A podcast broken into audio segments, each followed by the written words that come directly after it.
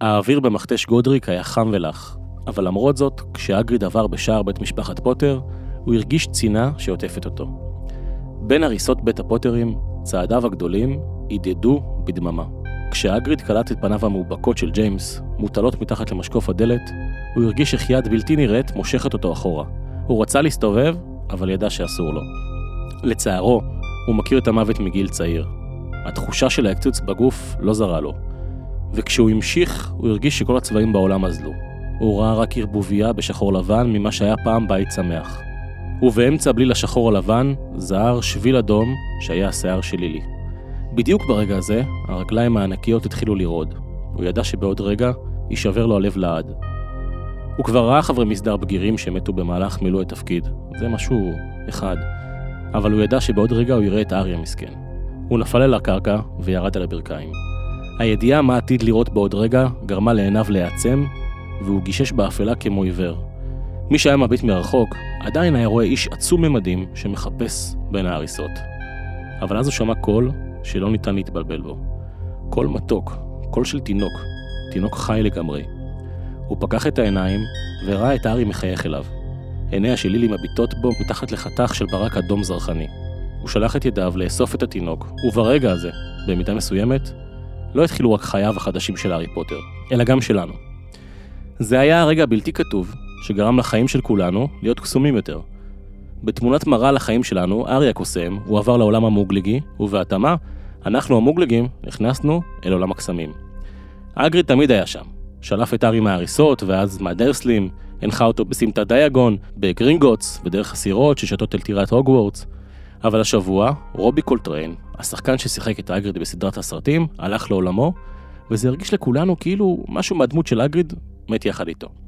אז היום בפוטרקאסט אנחנו בפרק מחווה, פרק מיוחד, פרק שהוא לא יהיה עצוב, אבל הוא כל כולו עוסק בדמותו הייחודית של רובאוס אגריד.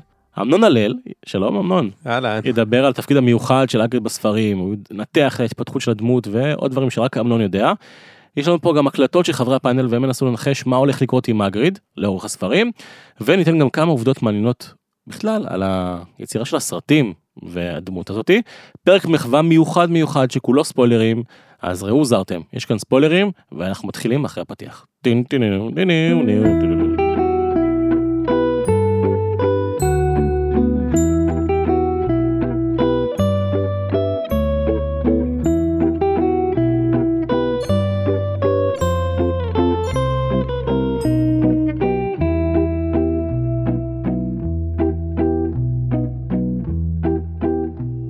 שלום כולם, אנחנו בפוטרקאסט פרק מחווה מיוחד. איך איך הוגים את השם נכון אמנון?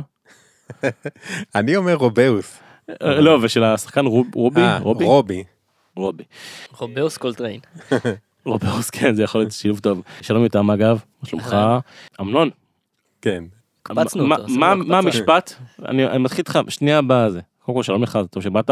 אנחנו ממש עושים את זה ב- ב- בהקפצה. פרק כמו מילואים כזה, שמענו בעצם מה קרה, כולנו עצובים על לכתו של השחקן הגדול באמת, תרתי משמע פה, למרות שהוא מטר שמונים וחמש ולא לא שתי מטר, אנחנו נדבר על זה בהמשך. אה, וכשקולטריין נפטר, כולנו הרגשנו כאילו ש... נכון שגם אלן ריקמן אה, נפטר, הרגשנו רע, אבל אני חושב שהייתה פה יותר תחושה שמשהו מהקסם התפוגג כשקולטריין נפטר. אתה מסכים איתי?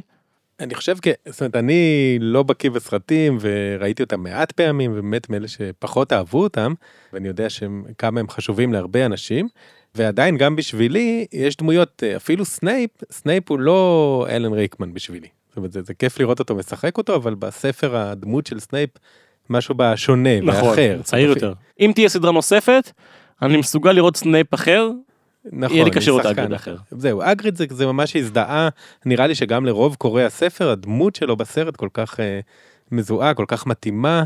זה מעניין שאומרים שזה הדמות היחידה אולי שג'יי קיי רולינג בחרה, זאת אומרת שהיא היא ליהקה ממש לסרט והביאה אותו בעצם לתפקיד, אז כנראה שזה גם, אה, זה קטע, אתה יודע מי רצה לשחק את התפקיד הזה? לא? אז- אה כן, רובין, וי- כן. רובין וויליאמס, נכון. רובין וויליאמס ממש ביקש לשחק את התפקיד הזה, ופסלו אותו כי ג'קי אמרה כאילו, זה, זה אותו דמיינתי מההתחלה. אז באנו פה, אמרנו נעשה משהו אחר, בוא נדבר על הדמות של אגריד. אנחנו יכולים לדבר על השחקן, ודיברו על השחקן כבר לא מעט, אבל באמת הוא מאוד מאוד מייצג את אגריד עצמו, אז ככה אנחנו עושים פה פרק שהוא מתמקד בדמות של אגריד. מה אתה אומר, היה אפשר להחליף אותו, את הגריד? הוא חשוב? הוא כל כך אה, בסיסי שבאמת שוב זה משפט דווקא מהסרט שאין בספרים אבל אה, מתאים שהוא אומר ב... בסרט השני באמת אין הוגוורטס בלי הגריד זאת אומרת יש לנו אפילו בלי דמבלדור נכון אבל זה כל כך אה, בסיסי מבחינתנו שהגריד שם אז יש איזה תקופה שהוא באזקבן ב... לוקחים אותו בספר השני אבל זה כאילו ברור לנו שהוא חייב לחזור עוד עד סוף הספר זה לא יישאר ככה ואני חושב שחלק מהתפקיד של הדמות הזאת זה היציבות הזאת. זאת אומרת, הוא חלק מבניית העולם ממש. זאת אומרת, אנחנו, אם שאלת קודם על הדמות, אז יש הרבה, המון דמויות שנראה את ההתפתחות שלהם, את ההשתנות שלהם, את המסע שלהם, לא הגריד. זאת אומרת, הוא משהו בו כל כך אותו דבר, עם וריאציות של כל שנה, אבל הוא נותן לנו איזושהי יציבות, זאת אומרת, זה חלק מהוגוורטס, אומרת, הבקתה של הגריד, הביקורים, נכון. על, על לבוא אליו, כאילו כל שנה זה יכול להיות אראגוג וזה יכול להיות אה, פלאפי ו... או נורברט וזה יכול להיות כל פעם יצור אחר. כמו קירש בטירה בעצם. כן נכון. המדרגות נעלמות אבל אגריד לא. מעניין שאפילו ביום הראשון שבנסיעת רכבת שרולינג סיפרה שהיא המציאה את הארי פוטר, קצת שאלה לה בראש הדמות הזאת של הארי בנסיעה. אה, לונדון מנצ'סטר. כן, אז היא ידעה את הסוף מההתחלה, כאילו דמיינה לא, תמונה. גם, אבל היא אומרת, היא אמרה חמש דמויות הראשונות שהמצאתי, זאת אומרת את הארי, ילד שהוא לא יודע שהוא קוסם בעצם וההורים שלו מתו ועוד ארבע דמויות שהופיעו לה כבר ברכבת היא אמרה זה פיבס זה רון פיבס דווקא כן אני כמעט בלי ראש והגריד. וואלה. זאת אומרת, כאילו הגריד גם היה שמה גם אצלה כאילו יחד עם הטירה כן כמו אה, פיבס כאילו ובחוויה שלנו באמת יש משהו זה, זה הוגוורטס אתם מגיעים תמיד זה, זה כל הטקסים עכשיו הוא גם מכניס אנחנו גם הארי הוא הביא אותו הוא, הוא הביא אותו בתור הארי התינוק מבחינתנו בתחילת נכון. הספר נכון אחר כך עשר שנים אחר כך הוא זה, מכניס אותו. wizard Harry. כן, הוא ש... מכניס אותו לעולם הוא ממש פרופסור שירה וולוסקי אומרת זה ה, כמו הפייה הטובה הפייה הסנדקית יש מונח כזה במעשיות. כן. אז אצל, שהיא אומרת אצל רולינג זה האגריד תחשוב על זה הוא, הוא בא לקחת את הארי מהבקתה בים הוא אפילו עף כמו האפייה הטובה שעפה, נכון, הוא אומר עפתי לפה, ואנחנו לא יודעים אולי איך הוא עף, מאיזה אמצעי, אבל הסיפור הוא שהוא בא להכניס את ארי לעולם הקסום, והוא גם אימאי. אפייה, הגוד מאדר, הסנדקית הזאת, זה תמיד משהו אימאי, ואגריד הוא באמת נורא נורא אימאי. כמו נורברטה. כמו עם נורברט, נורברט, הוא יקרא לעצמו אימא, נכון, ממי, והתנהג תמיד בחוויה אימאית כזאת, למרות שהוא גדול כל כך וענק, אז יש משהו מקסים, והוא באמת חלק, אי אפשר לדמיין את זה בלעדיו, אני חושב שזה, והשחקן מבטא את זה, זאת אומרת, זה פשוט חלק מהטירה, מהיציבות, מהעולם שאנחנו חווים. ו... כל אחד שמכיר הארי פוטר, נכון, זאת אומרת, תשאל מישהו על הארי פוטר אפילו שלא קרא את הספרים, אז יש שיגידו צלקת, יגידו נער שהוא קוסם, משקפיים, כן. צלקת וזה, אבל אחד הדברים הראשונים שאנשים יזכרו, גם מי שלא קרא, יש את האיש הגדול הזה, ו- כן. והטוב הזה, נכון, הגריד. אז זה מעניין, אה, אה, עוד משהו שרולינג אה, סיפרה באחד הרעיונות שלה, שהיא הבינה את סוף הסדרה, את הספרים בראש שלה, אז היא תמיד אמרה שהיא ראתה בעיני רוחת התמונה שאגריד סוחב את ארי, סוחב את הגוף שלו מהיער, וכאילו זה משהו ש... בעצם גרם לזה שאף פעם לא נשקפה לו סכנת חיים. נכון, נכון. כביכול מבחינתה, זה היה ברור לה ש... אני יודע שאת רוני רצתה להרוג בסוף היא לא הרגה וכל מיני דמויות ובסוף אגרד כאילו אף פעם לא באמת חשבה שהוא ימות. הוא תמיד היה שם בשביל להישאר בשביל הסצנה הזאת שהוא מביא את הגופה של הארי. נכון זאת אומרת הסגירת המעגל שבאמת להתחלה הזאת שהיא אומרת כמו שהוא הביא אותו מהריסות מהבית אנחנו רואים גם את ה... נכון עם הדמעות האלה שהוא מביא ו... נכון. אה, מביא את הארי אל הבית של הדרסלים ככה נראה אותו באמת היא מחזיק את הארי הלא מת שוב הילד שנשאר בחיים שוב מהקללת האוודה קדברה של וולדמורט ששוב אה, נכון לא הצליחה ו... והפעם הוא שוב יהיה עם דמעות כאלה על הארי הלא מת שהוא לוקח ביער.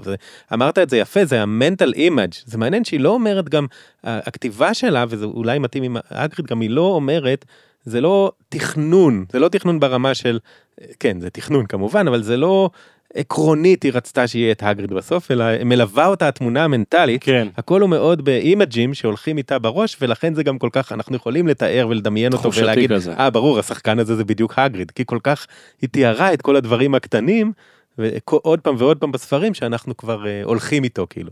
אבל אתה צודק זה נורא חשוב המבנה הזה התפקיד המבני הזה שלו שוב להיות שם בהתחלה ולהיות שם בסוף.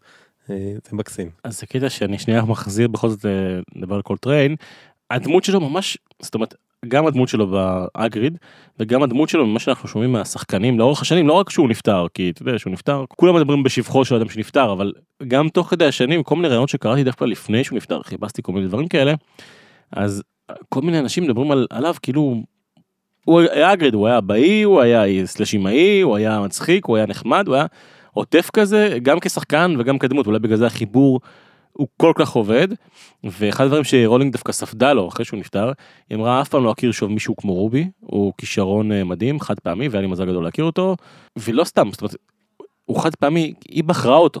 אז כנראה שממש ממש הוא נופל בדיוק על איך שהיא תיארה את אגריד. עכשיו, כשאנחנו מדברים על אגריד, אתה אומר שלא הייתה לו התפתחות. איך זה קרה שלא הייתה לו התפתחות ואנחנו עדיין אוהבים? כי בדרך כלל אנחנו אוהבים דמויות יותר עמוקות.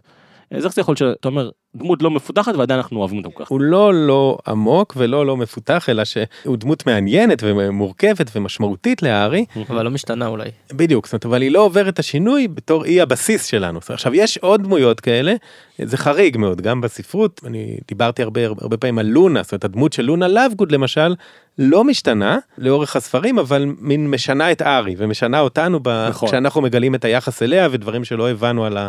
ליווי שהיא עשתה לארי נניח בקשר לאובדן ולמוות לוקח לנו זמן להבין אבל היא גם מין פייה כזאת גם לונה היא כמו מין פייה כן. שכאילו בספירה אחרת אז אגריד הוא מאוד ארצי הוא מאוד שם אבל הרעיון הוא שהיא בנתה לו מספיק יש לו סיפור וגם הסיפור שלו הוא עצוב מצד אחד הוא קשה אנחנו מקבלים אותו אבל הוא לא משפיע עלינו זה לא עוול. כן המון עוול גם אה, ברמה האישית המשפחתית נכון מה כן. שקרה עם אבא שלו ואימא שלו. אז בוא, בוא, בוא, בוא נעשה שנייה סקירה כי לפעמים אנחנו מדברים על אגריד והרבה אנשים שלא מעמיקים שנייה בהיסטוריה שאנחנו מגלים על אגריד באורך הספרים. אומרים בסדר הוא שם.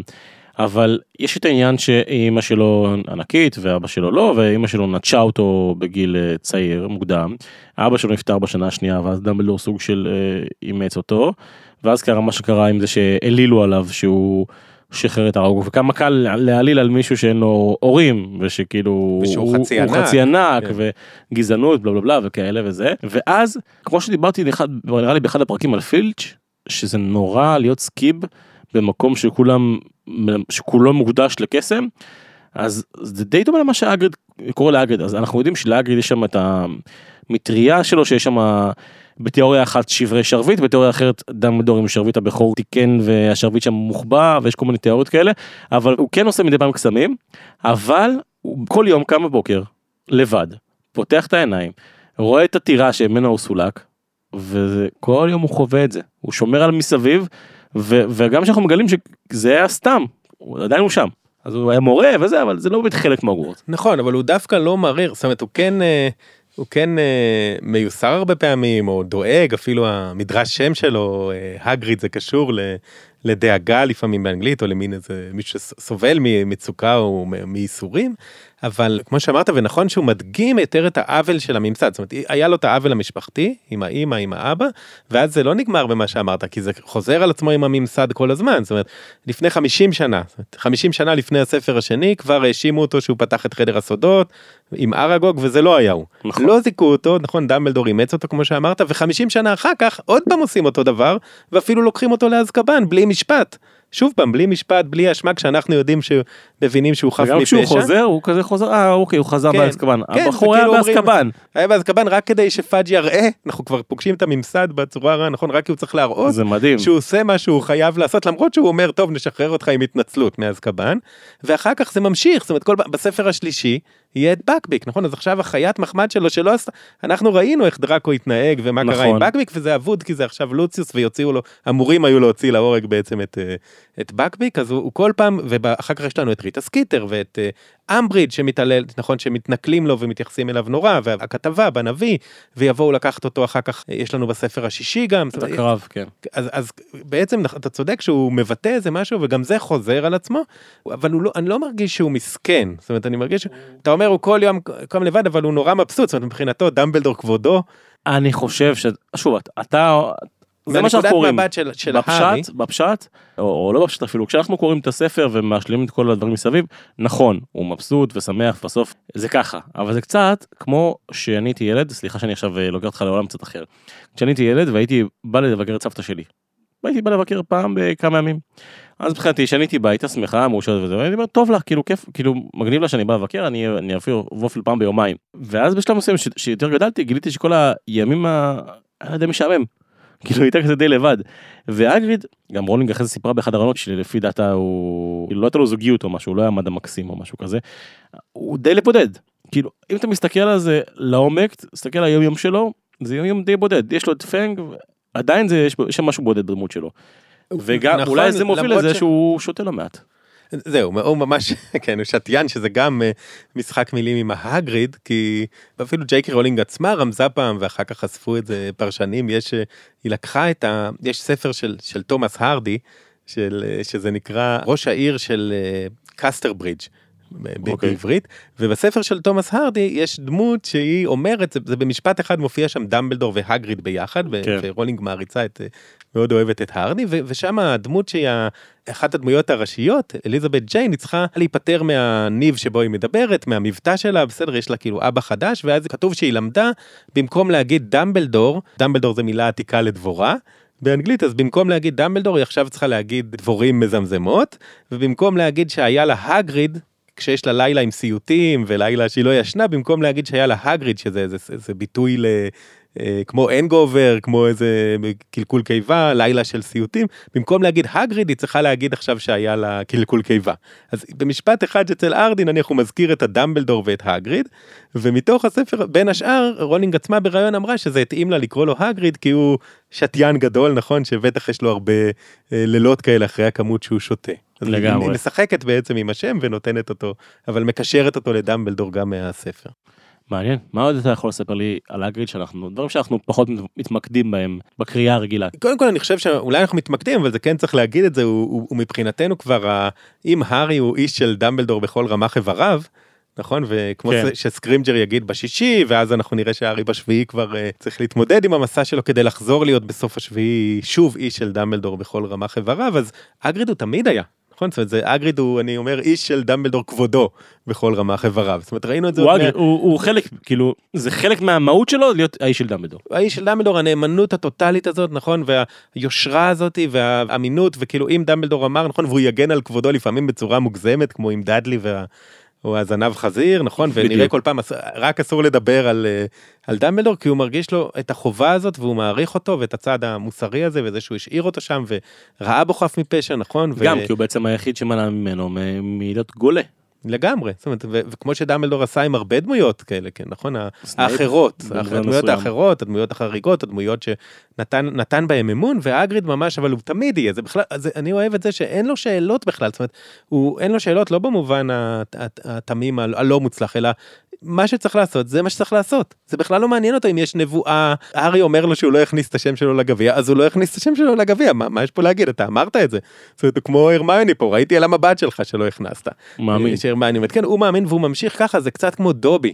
אני וענת אנחנו מקשרים אותו הרבה פעמים לדובי שגם דובי נכון הוא המאמין שהוא פשוט עושה את זה כאילו הוא מציל את הארי פוטר הוא שם הוא לא צריך לדעת את התוכנית הגדולה הוא לא צריך לדעת את הכל זה לא כל כך משנה. מספיק שהארי אומר והוא כן, סומך עליו. כי, כי הוא סומך עליו כי הוא נותן אמון כי הוא עושה את הדברים הנכונים ולא הקלים הוא פשוט עושה אותם וזה לא כל מבחינתו שוב זה לפעמים מגוחך אבל גם עם היצורים נכון אנחנו נראה זה, זה מה שהוא עושה הוא, הוא דואג ליצורים בלי קשר לאם אתה צריך להשתמש בהם.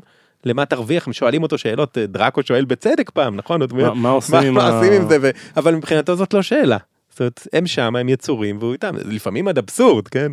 אז, אז בוא נדבר באמת על הקשר של האגריד עם היצורים, כי זה אולי אחד המאפיינים הפולטים של האגריד. כמה היצורים של האגריד חשובים לעלילה? מעבר לזה, שאתה כמובן גם יכול לספר לי למה, למה בכלל צריך את היצורים, אם, אם זה משהו שעולה אצלך, אבל כמה גם היצורים חשובים ומקדמים את העלילה. שאלה טובה שאולי חורגת מהאגריד, בכלל ה... נתחיל מזה שהרבה מה... אנחנו מאשרים פה לחרוג קצת. אני אומר כי שאלה טובה, גם אני, אנחנו צריכים לחשוב על, נניח, יצא עכשיו, יוצאים הסרטים של חיות הפלא. כן. ופתאום עכשיו אה, הסופרת כותבת סדרה של סרטים על דברים שקרו בעבר, אוקיי, ושניוט היה צעיר, ושגם ניוט קשור להגריד מאוד, נכון? זאת אומרת, יש לנו עוד, דומה, עוד גיבור שהוא uh, מציל את כל היצורים ומתנהג אליהם, נכון. ועוד אחד שאומר לנו לא לדאוג, וניוט אומר, uh, מי שדואג סובל פעמיים, ניוט סקמנדר, כמו שהגריד אומר, שזה אחד המשפטים האהובים עליי ברביעי, שהגריד אומר, אני לא מצטט מדויק, כן, אבל אין מה לשבת ולדאוג, נכון? מה שיבוא הוא מה שיבוא. וכשהוא כן. יבוא אנחנו נתמודד עם זה. אז יש בו גם את הצד הזה מול הדאגנות, אבל שניהם, זאת אומרת היצורים הם כאילו לא חשובים, מצד אחד אפשר להגיד, אפשר להבין את הארי פוטר בלי היצורים, אוקיי, עולם, פנטזיה, זה, זה נראה שהם לא קריטיים לעלילה, אבל יש להם משקל מאוד גדול, כנראה בעומק, שוב, עובדה שגם בחיות הפלא היא חוזרת ל... היא אפילו פעם אמרה, אם הייתי מוציאה את החיות הפלא, העלילה שלי הייתה מתפרקת. עד כדי כך, וואלה. כאילו בסרטים ואפילו, ואפילו בהארי פוטר. אז אני חושב שאגריד שוב, כמו שאמרתי, קודם כל אותו יחס הזה ליצורים, זאת אומרת, אותו יחס שהוא לא תלוי במה אתה תשתמש בהם, לא תלוי בתועלת שלך, אז אולי זה אדם מוגזם, זאת אומרת, זה הומוריסטי, ואנחנו לא נחשוב ש... אנחנו לא נתפלא כשארי יגיד, אגריד יגיד, אתה, ארי, אתה מאמין שאראגוג, הבנים שלו, הילד, הכבישים הענקים, לא הרגו אותי רק בגלל שהוא אמר להם? אז זה נורא יצחיק אותנו, כי היינו שם בספר השני כבר, נכון. עם רון וארי, וראינו איך הם, הם זה, זה לפעמים עד אבסורד, בשביעי, אפילו אגריד יכעס שלא יפגעו בעכבישים שנלחמים בקרב על הוגוורטס, ונכון, ועם הסקרוטים אז הוא ידאג לסקרוטים אז, אז יש לנו את ההומור הזה, יש איזה תפקיד הומוריסטי לא כשהוא מספר בדיחות אלא שאנחנו צוחקים מה, כן. כן, עד אבסורד אבל יש פה גם משהו משמעותי נורא שכאילו אומר מקבל את כולם ומתייחס אליהם כי הם, הם פשוט שם כמו חלק כמו אנשים כמו זאת אומרת אני לא שואל מה השימוש שלהם מה התועלת שלי רק ולפי זה קובע את היחס הוא פשוט מתייחס אליהם אה, טוב ודואג להם והם חלק מהיער ושוב עד רמת האבסורד כי מבחינתו הם לא מפלצות הם רק יצורים מעניינים. שזה okay. גם אוקיי. כמו ניוט. זה נכון? מעניין. גם ניוט הם, הם יצורים מעניינים נכון אין מבחינת ניוט הבני אדם הם הבעיה. לא צריכים להביא ערך כן. הבני אדם הם אלה שהבעייתיים והורסים ו- וזה מבחינת. אה, אגב אגריד כאילו הזכרת לי יצורים וזה משהו מאוד מאוד זכור לי מהדמות זה העניין שהוא הלך בחמישי לדבר עם הענקים. כאילו אני לא יודע זה פשוט עכשיו עלה לי הענקים כן. וזה שהוא שם את הבשר הזה על הפנים שלו כדי להחלים מזה. אני לא יודע, זה פשוט הזכיר לי את זה עכשיו, כאילו זה גם היה חלק משמעותי של סיפור על הגריד, כאילו זה עכשיו הסיפור שלו. נכון, יש נכון. איזה משהו עם זה? זה מעניין הפרק הזה של ההגריד סטייל המעשייה של ההגריד נכון כן. סיפורו של ההגריד שזה פרק אה, מצד אחד אני מבין גם את הטענות ויש בזה חוויה שאנשים אומרים מה צריך את הפרק הזה או אולי זה ארוך מדי ואולי צריך היה לערוך את זה כי זה מוציא אותנו כאילו מהסיפור הכללי לספר פתאום על מה שקורה על החברה של הענקים. ההפך אני חושב שזה דווקא נכון אתה נכנס כזה בעולם קצת יותר ורואה שיש עוד דברים שהם לא הוגוורטס. יש יש הרבה כן. שגם הדבר הזה בכלל כל הסיפור סביב גרפ סביב האח של הגריד יש הרבה הרבה אנשים שאומרים שכאילו זאת מין קו עלילה שהיה אפשר לוותר עליו שפחות אוהבים אותו מה שאתה רואה את זה בפורום של הארי פוטר בקבוצות וכאלה שזה טבעי אני גם יכול להבין אותו. השאלה זהו זרקנו את זה פה כן, רציתי לשאול אם כן. אם אתה שוב הפתעתי אותך לא לא הפתעת אני חושב שגרפ שאלת שאלה אני שואל האם באמת יש לו איזה ערך מוסף או חשיבות לעלילה. לכל הקו עלילה הזה. אני כן חושב שעם גרפ יש פעם ראשונה איזה הזדהות שלנו כשאגריד מגדל עכביש ענקי או רוצה לגדל דרקון בבקתה שלו או בסדר טוב בקביק הוא היוצא דופן נכון בקביק הוא דווקא יצור גם אגריד הארי ורון ורמייני נכון, נכון הוא דווקא יצור נהדר ועוזר אה, אבל הוא הסקרוטים פוצעי תחת זאת אומרת הרבה מהדמויות הרבה מהיצורים האחרים זה או פלאפי הכלב עם שלושה ראשים זה באמת מין מפלצות כאלה וזה ניסיון אבוד. אגב איפה פלאפי היה בקרב על הגורץ הוא היה יכול לעזור. נכון כנראה נשאר כן. ביער כן. כן. אז הרבה הרבה מהיצורים האלה זה זה עד אבסורד אבל. פתאום שיש לנו בעצם את גרפ יש פה כן משהו מעניין. זאת אומרת זה כאילו קצת מצליח לו למרות שהקנטאורים אומרים תעזוב את הניסיון שלך. כן. פירנזה אומר זה לא יצליח אז אוקיי אז הוא לא נהיה מדבר אנגלית והוא לא לא יהיה כמו הגריד. אבל עדיין גרפ קצת השתנה. זאת אומרת כאילו גרפ זה קצת מצליח. הוא, הוא למד הוא עוזר בקרב הוא יושב איתו בלוויה של של נכון, דמבלדור. זה רגע, זה רגע יפה. הוא פחות מפלצי כזה והוא מתייחס טוב הוא עוזר שם להרמיוני וכאילו עוזר להם עם הרמי נכון? עם ה...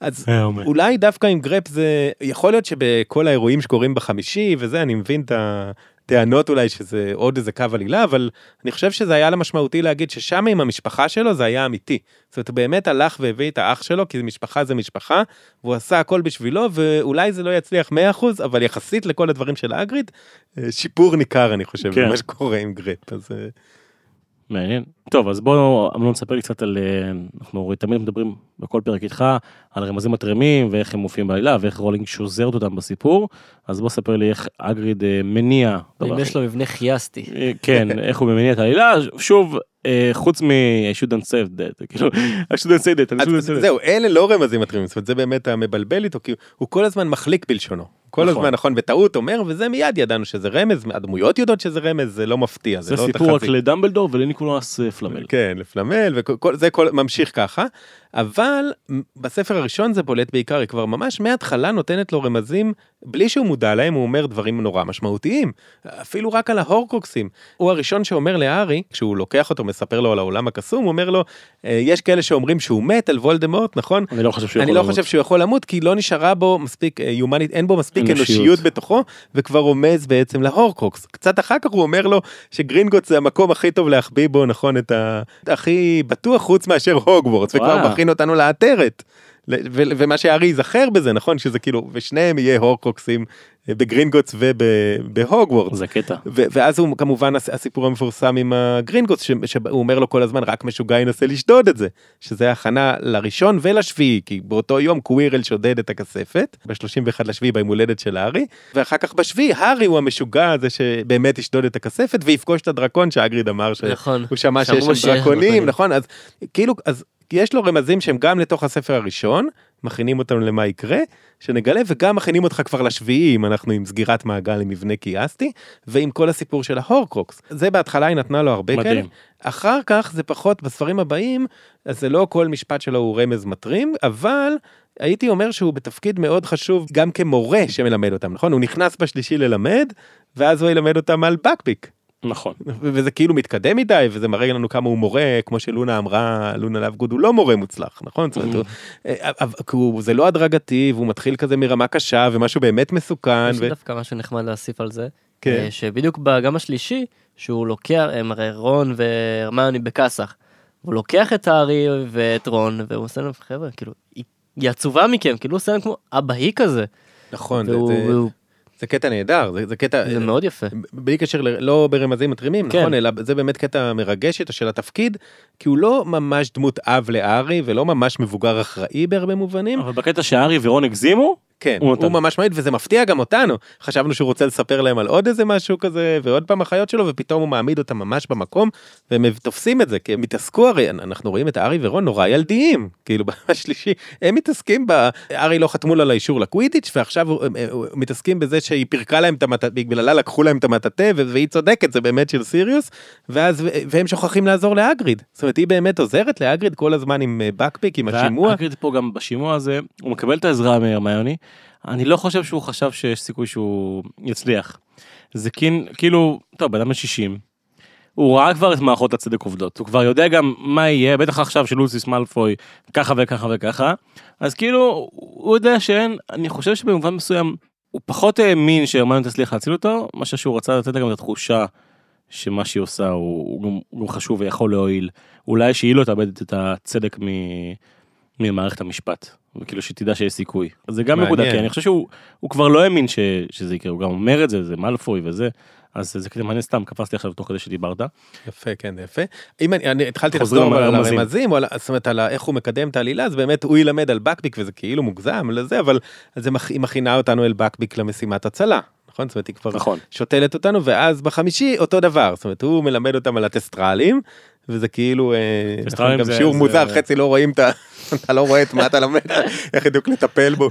אם תאמין, אם תאמין, זה יהיה שם. כן ואז כאילו זה זה שוב אותו אבל יש לו את הידע והוא מכין אותנו עם כל הדברים של לונה לאבגוד הפעם תזכור ו- ותגיד להם נכון יש לנו דרך לעוף למחלקת המסתורין והם יודעים למצוא את המקום זאת אומרת כאילו כל הטסטרלים הם הבסיס למשימת הש...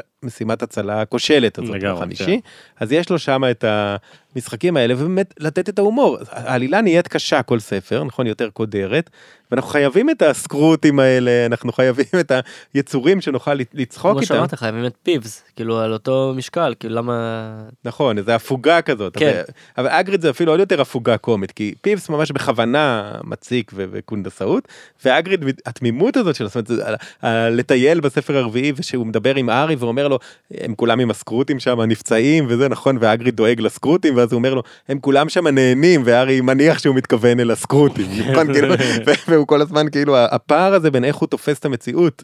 ואיך הוא תופס את היצורים שלו לבין שאר האנשים נורא מצחיק. זה יוצר הומור נהדר כאילו על חשבונו אבל של קרבה אנחנו נורא מתקרבים גם. ראיית עולם מאוד מאוד אה, טובה, שרואה באנשים כן. טוב קודם כל. נכון זה חיבה זאת אומרת זה כל הזמן צוחקים כאילו על חשבונו אבל לא כמו על אמברידג' על חשבונו זאת אומרת זה הומור נורא מקרב נורא נורא של רגע של קרבה שהיא מצליחה לעשות לנו שוב אראגוג שוב אנחנו ממש בלוויה אחרי הקבורה הארי עם הפליקס פליציס נכון ו- נכון. והם, ש- זה כאילו קשה הם שותים שמה והאגריד נזכר בהורים שלו והם נזכרים בהורים של הארי זה כאילו קטע עצוב והם שר, שרים שם על הודו הגיבור אבל בתוך זה זה מלא הומור של שוב הפער הזה בין מה שאגריד חושב שסלאגהורן עושה לבין סלאגהורן שממלא את הבקבוקים ו- ומודאג וחושב על שערות החד קרן וכמה אוניות הן שוות לבין הר- אגריד שהוא כאילו בספירה אחרת בתוך האבל שלו ואנחנו בין שניהם עם הארי שממלא רק את היין. בעצם מכניס איזה טוב ברגעים אה, מאוד מאוד אה, ממש ממש. אנושיים רעים, כמו אולי שסלאגורן מנסה תמימות, לקחת. נכון, תום, תמימות, טוב, בדיוק, נכון. ממש ממש. גם יש קטע מצחיק של הספר השלישי שהוא אומר אה, people can be a bit stupid about their pets. זוכרים שהוא אומר ל- אה, לרון על הרמיוני, כן. כן. שיש לו הרבה משפטים. שהם כאילו על- על על עצמו כזה. טוב, אז אה, אמנון, עוד נקודה מעניינת, שככה הכנת לפני, זה לגבי המתנות, שאנחנו מכירים שיש כל מיני תיאוריות עם מתנות שהארי מקבל, אבל שהמתנות שאגריד קונה, או מביא להארי, יש להם קצת יותר ערך, אז בוא ספר לנו כמה מילים על זה. נכון, אז יש מתנות שהן עלילתיות, זאת אומרת נניח, אה, נכון, הוא נותן לו את החליל, בספר הראשון הוא נותן לו פלאפי. חליל וזה יתאים לפלאפי וממשיכים הלאה. יש מתנות הומוריסטיות, כי הוא נותן לו נניח בספר, ה- זה בחמישי אני חושב, שהוא נותן לו מין ארנק, נתן לו כבר בחמישי ארנק מ... גם ארנק שנושך אותך, כאילו ש... שאתה לא יכול להכניס אליו כלום, כי בעצם הארי מפחד לאבד את האצבע שלו, כי זה ארנק שפוגע, גם אתה לא יכול להכניס אליו כלום, אז זה, באמת לא שימושי, הוא לא מוזכר, אבל זה מכין אותנו בשביעי שהוא כבר באמת ייתן לו מין משהו הפוך, הוא ייתן לו את המוק, זוכרים את הארנק מהמוק, מהאור הזה של הלטאה, שבו אה, רק הוא יכול להכניס על זה דברים, ושם הוא שומר באמת דברים אה, יקרי ערך אה, בשבילו, ואף אחד אחר לא יכול להוציא אותם. אז בשביעי הוא באמת הולך עם זה, והרי הוא שם שם את הקמע, נכון. והמזויף, ואת ה- את השרביט השבור שלו עם דמבלדור, אז שם את, את הדברים הסמליים הוא מכניס בעצם לתוך זה. ויש מתנות נורא חשובות מהספר הראשון שמלוות אותנו עד הספר השביעי. תזכרו רגע שתי המתנות החשובות שלו בספר הראשון.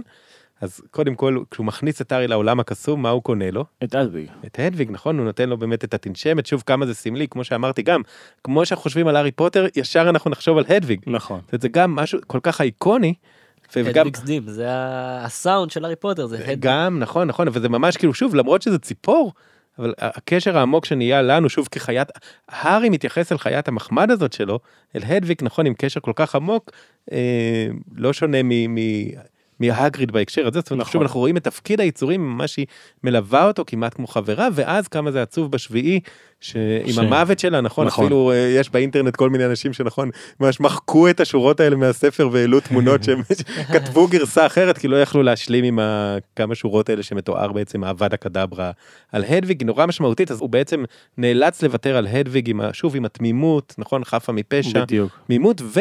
אבל יש מתנה אחרת נורא חשובה בספר הראשון, מה היא? שזה האלבום תמונות של ההורים שלו. אה, אומרת, נכון, כאילו כל, הוא מתחיל את זה, אנחנו מתחילים את זה עם הארי, אמרנו בלי, שוב, מבנה קיאסטי של תוך הספר הראשון, בלי שום תמונה בבית שלו, של ההורים שלו, בלי שום תמונה שלו אצל הדרסלי, ממש התעללות רגשית, עם אגריד שלוקח אותו, ואז מסיים את הספר ב... אחרי שהארי הצליח להתגבר על ההורים בראי של ינפתה. ככה בלב הספר, בחג המולד, אז באמת הוא. יקבל את האלבום, וזה כל כך מרגש אותו, ואמרתי שזה נמשך עד השביעי. אני? בשלישי, אנחנו בשלישי עכשיו, והוא בדיוק אחרי שהוא מגיע על בלק שהוא היה סנדק, הוא נכנס לאלבום תמונות ורואה שבלק שם. נכון, הוא מסתכל, נכון. אה, בלק היה נראה טוב, איך יכול להיות, כבר אז הוא עבד עם וולדמורט או לא. יפה, וגם בשביעי, אם תזכרו, התחלת הספר השביעי, ארי מפשפש בארגז שלו, איפה שהוא נחתך מהמראה של נכון. סיריוס, וגם זה נורא יפה, כי יש שם דבר. מכל ספר, אני שמתי, שהקראתי את זה ללונה, לבת שלי, אז שמנו לב שיש שם מכל ספר משהו. כן, זה כמו סיכום של רולינג. כן, אה, כאילו, אז- שהיא מסכמת את ה... כמו פרקי נוסטלגיה כאלה שמגיעים כן, כל אבל הגיבורים בכל במקרה, עונה. כאילו בסדר אחר, כאילו יש את המראה שהוא נחתך ממנו מהספר החמישי עם סיריוס, ויש את הקמע המזויף מה... של כן, רשע לפט, עוד- עוד אבל- נגיע לזה, עוד כן. אבל אז בין השאר כמובן יש שם את האלבום תמונות, זאת אומרת גם יש שם את הדוויג לא בארגז אלא בחדר, שהוא רואה את הדוויג ומכין אותה ואורז אותה, וחושב עליה, וזה זה גם שם כבר הדוויג נראית מתה, כאילו בהתחלת הספר השביעי כבר מי ששם לב, היא כאילו ישנה, היא לא זזה, היא כבר מתארת את המוות שלה כאילו ב... לא שהיא מתה עלילתית, אבל כבר יש את בניית. החוויה, שכאילו שם לא...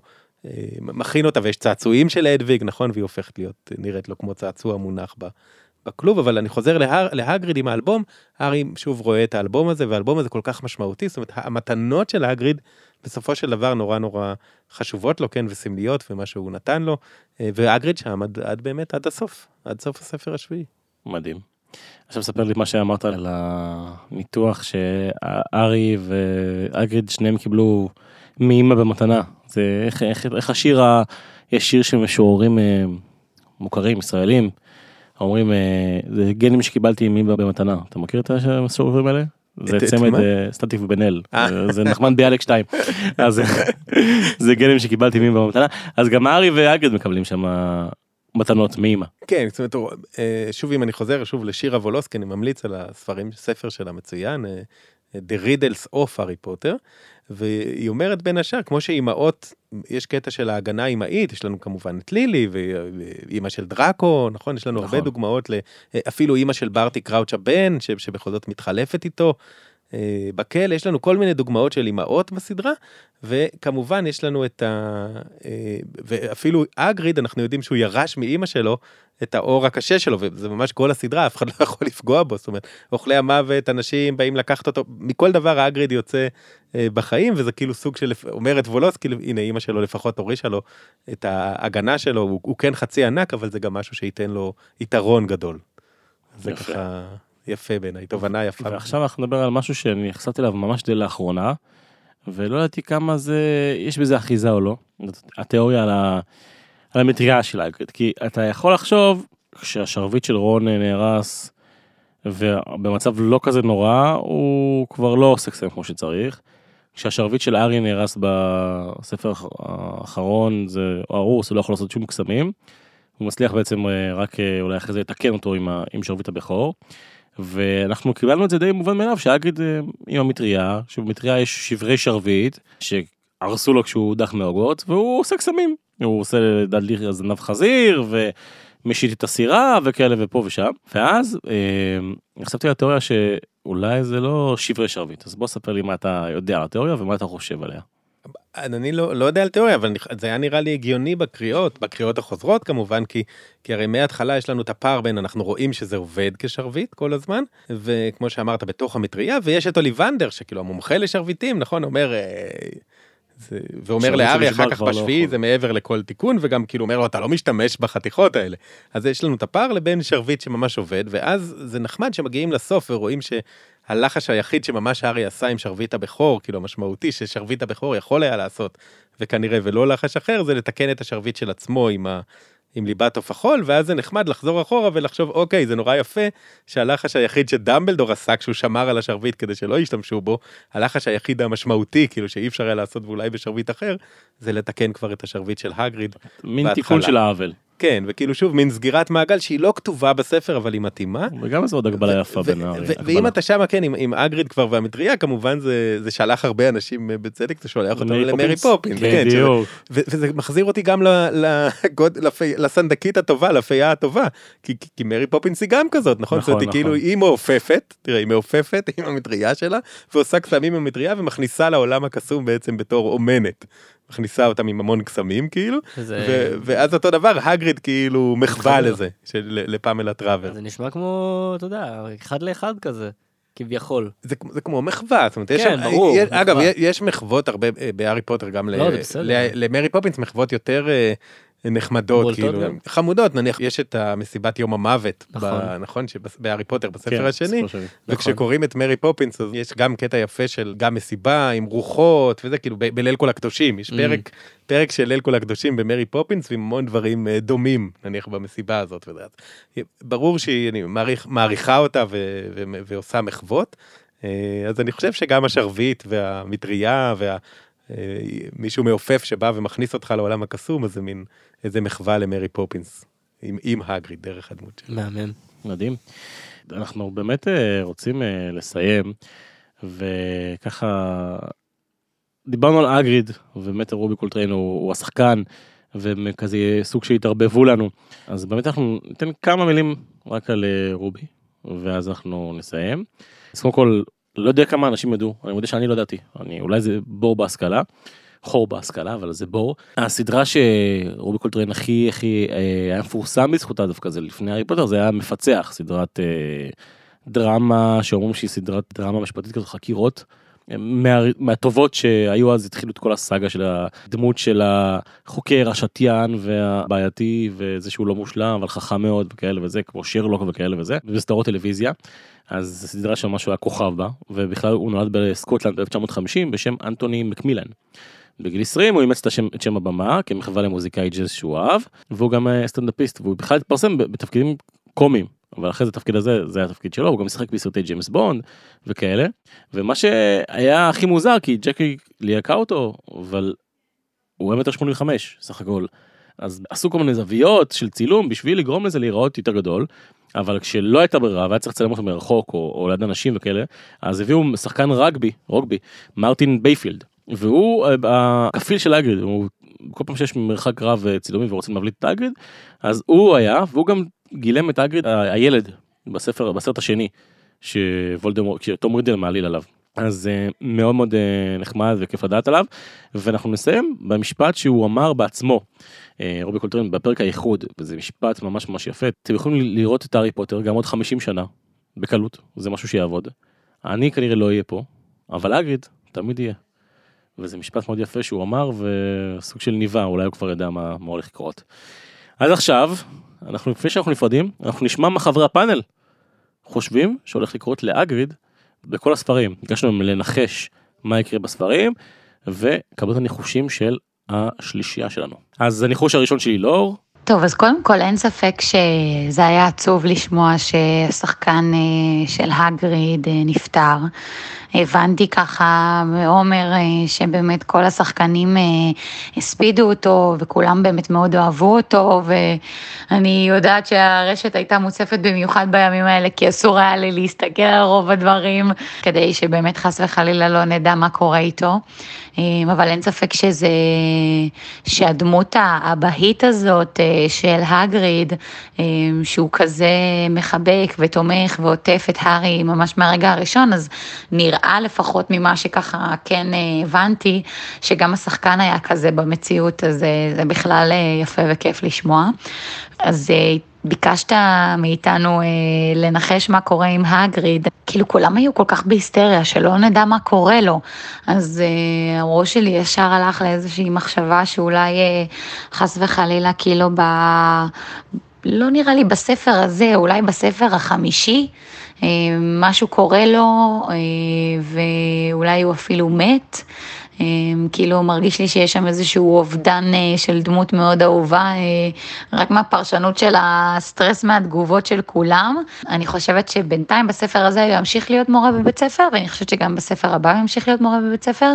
נראה לי שהוא יהיה מעורב יותר בכל הסיבוכים והעניינים של הארי, זאת אומרת כאילו אם בפעמים הקודמות הוא לא כל כך היה קשור לסיפור, הוא כאילו היה קשור לסיפור עם העכבישים וכזה, אבל כאילו זה היה יותר מרחוק. נראה לי הפעם כאילו אנחנו נראה אולי אפילו איזה עבודת צוות ביניהם או משהו כזה ביחד, זאת אומרת, הגריד יעזור להארי באיזשהו מובן, אה, נראה לי הוא יהיה יותר מעורב בפעם משני הספרים הקודמים, ונראה לי שבספר החמישי הוא ימות, אני לא יודעת איך. ובוא נשמע מה מיכאל חושב. אני חושב שאגריד אה, זו דמות שהתחילה נורא underrated ולא מוערכת, אה, דמות שאפילו לעגו לה, אה, למרות שהיא הייתה ככה ב... בקואליציה הבכירה של אה, הוגוורטס, אבל תמיד הוא היה אנדרדוג, תמיד הוא היה נחות.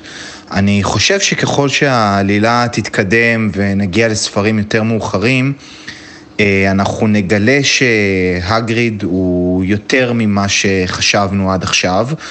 אה, יכול להיות שתהיה לו איזושהי משמעות יותר מרכזית, משהו שאולי אפילו יכול להכריע את העתיד של הוגוורטס, של עולם הקסמים. אה, איכשהו יש לי תחושה שנתנו לנו להרגיש כאילו הוא אה, דמות אה, קצת יותר חלשה סלש מסכנה, אבל בסוף בסוף זה יבוא לנו בהפוכה ואנחנו נבין שהגריד הוא הרבה הרבה יותר ממה שחשבנו עד כה. ושני, בוא נשמע מה שאני חושבת על אגריד. הגריד מבחינתי, בשלושת הספרים הראשונים, או יותר נכון אה, ממה שהספקתי גם לקרוא בספר השלישי, תמיד מצטייר לי כנשמה פצועה. מאוד מאוד מאוד תמים. בלוק הוא נראה כהבחור הענק והמאיים, אבל בפועל הוא כל כך כל כך רגיש, ועם אה, נפש טובה, באמת באמת טובה, והוא חבר מספר אחת. אבל משהו בספר השלישי, אני מתחילה להרגיש שאני מאבדת אותו. לא שומעת עליו כל כך, ובכל שלב ושלב הוא מרגיש לי שהוא מאוכזב. ואחת מהתכונות שהרבה פעמים אה, גורמות לבן אדם אחרי זה קצת אה, להשתנות, או אה, לסטות מהתלם זו אכזבה, אכזבה מאוד עמוקה, ומרגיש לי שמהשנייה שנתנו לו את התפקיד של המורה, שזה מבחינתו היה top, ואיזה שיא שהוא כל כך שאף להגיע בחייו, סוג של הכרה, וברגע אחד הכל נרמס לו והוא מאבד את כל הביטחון שלו, והוא מפחד לקחת את הסיכונים האלה שהופכים את השיעורים להיות הרבה יותר מאתגרים והרבה יותר מעניינים, והכל בגלל שמלפוי אז נפגע, והכל הופץ בצורה ממש ממש בעיניי קצת אה, מוגזמת ואפילו שקרית, בכל זאת זה מלפוי. אז נוצר מעין חוסר ביטחון אצל אגריד שאני מפחדת שבסופו של יום משהו שם יקרה והוא יחבור לחבר'ה הלא נכונים. אה, להגיד שהוא התחבר ל- לרעים בסיפור וקשה לי עוד לדעת. אני, אני מפחדת לקחת את זה לכיוונים האלה, אבל הוא פשוט נעלם לי מול העיניים. וזה כל כך עצוב לי, כי הוא חבר אמת של הארי והוא תמיד נמצא שם, ומשהו פה מתחיל להסתבך, תחושה שלי. טוב, הם מאוד מאוד רחוקים, אבל uh, בסדר, סך הכל uh, היה נחמד. ניחוש, ניחוש טוב, ניחוש טוב. Uh, אולי מעניין, אולי מעניין. אגריד יהיה רשע בסוף, לכו תדעו. אז זהו חברים, אני רוצה להודות לכם, רוצה להודות לאמנון הלל, אמנון תודה רבה. שמחתי ליותם. רוזנטל שפה אה, משתתף איתנו וגם מקליט ועורך והכל ומאוד העם פה שעוזר לנו היום והוא פה איתנו יחד ואנחנו רוצים להזכיר לכל המאזינים שאפשר למצוא אותנו אם זה פרק ראשון שנתקלתם בפודקאסט אז מעולה תחזרו אחורה ותקראו תקשיבו לכל הפרקים ותעקבו אחרי אמנון אמנון בסוד הקסם נכון? לגמרי, סוד כן. הקסם, גם בפייסבוק יש להם הרצאות מדהימות, ראיתי שם אה, אפילו אה, עושה חבילות של הרצאות, ראיתי עכשיו, חבילה של הרצאה, הרצאה סגולה, איך זה נקרא? התיבה סגולה, הסגולה, התיבה כן. הסגולה, אה, חבילה של המון הרצאות, אם אהבתם, ואני בטוח שאהבתם את מה שאמנון סיפר לכם פה, אז יש לו הרצאות מדהימות, מטמטמות, באמת, שחובה חובה להאזין אליהם, ויש עכשיו איזו עסקה מטורפת של מכירה של מלא מלא הרצאות שהוא מוכר בחבילה אחת, חפשו אה, סוד הקסם, גם בגוגל וגם בפייסבוק, תעקבו אחריו, תעקבו אחרינו, פוטרקאסט, גם בפייסבוק מדברים על פוטרקאסט, קבוצת הדגל שלנו וקבוצת הבת מדברים על פוטרקאסט, קבוצת הספוילרים. אנחנו זמינים בספוטיפיי, באפל פודקאסט, בגוגל פודקאסט, ביוטיוב, בכל אפליקציית פודקאסטים אפשרית, גם באינסטגרם, גם בפייסבוק כמו שאמרנו, וזהו, ניפגש שבוע הבא בעוד פרק של פוטרקאסט. להתראות חברים. להתראות.